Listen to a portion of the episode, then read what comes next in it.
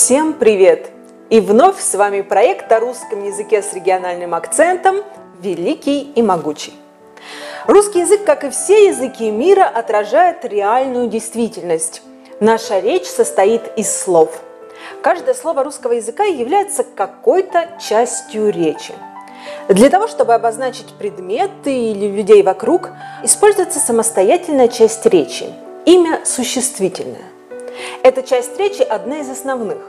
А, считается, что в русском языке существительные появились одними из первых и употребляются чаще других слов.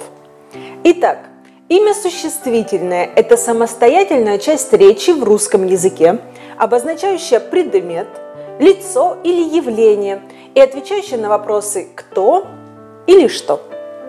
Существительное отвечает на вопросы «кто» или «что».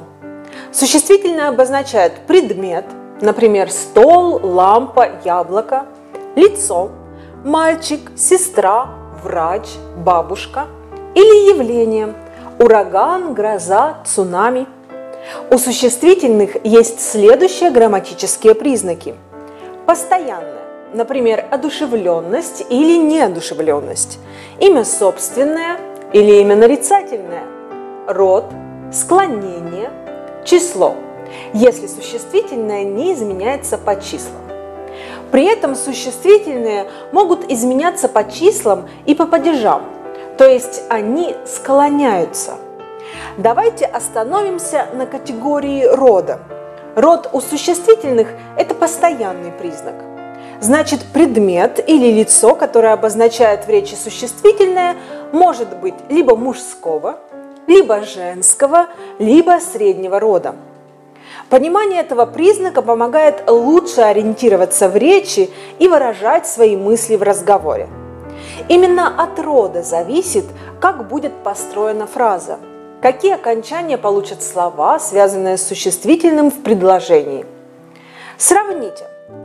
Я понял, ты поняла, Миша сказал, Марина сказала – Мальчик гулял, девочка гуляла.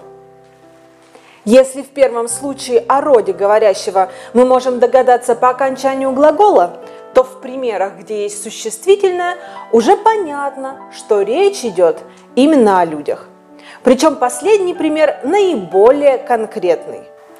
Мы понимаем, что мальчик – одушевленное существительное мужского рода – Девочка – одушевленное существительное женского рода. Остальные слова в предложении будут как бы подстраиваться под существительное. Например, маленький мальчик играл во дворе. Милая девочка гуляла по площади. Давайте запомним очень востребованное в русском языке существительное. В этом нам поможет частотный словарь русской лексики – в топ-50 самых востребованных слов словаря попали такие, как год, человек, дело, жизнь, день, работа, дом, мир, ребенок, женщина, отец. Мы сейчас находимся рядом с Кировской областной библиотекой имени Александра Ивановича Герцена – она существует уже более 180 лет, и это крупнейшая библиотека в нашей области. В ней собрано более 4 миллионов книг, и это не только словари. Ежегодно в библиотеку приходят не менее 35 тысяч читателей, а им выдается почти 2 миллиона книг. Кировчане ласково называют эту библиотеку Герценко – Здесь занимаются наукой и творчеством.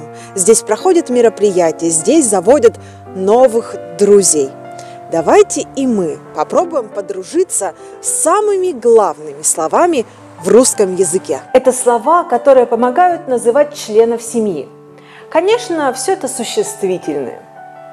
Муж, жена, отец, мать или мама, папа, бабушка, дедушка, сын, дочь или ласково сынок, дочка.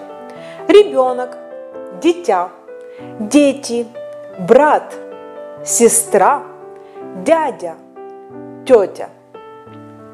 Попробуйте запомнить эти слова, обозначив свою роль в семье. Например, я одновременно дочь, сестра и жена.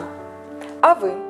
Делитесь с нами своими семейными фото и не забывайте о хэштегах «Великий могучий РФ», «Великий и могучий Вятка», «High and Mighty». За каждую работу мы высылаем в подарок пазл в онлайн-формате и сообщения с пояснениями по работе. При выполнении минимум 10 домашних заданий по нашим урокам вы получаете диплом участника проекта. До скорой встречи! Любите и изучайте русский язык!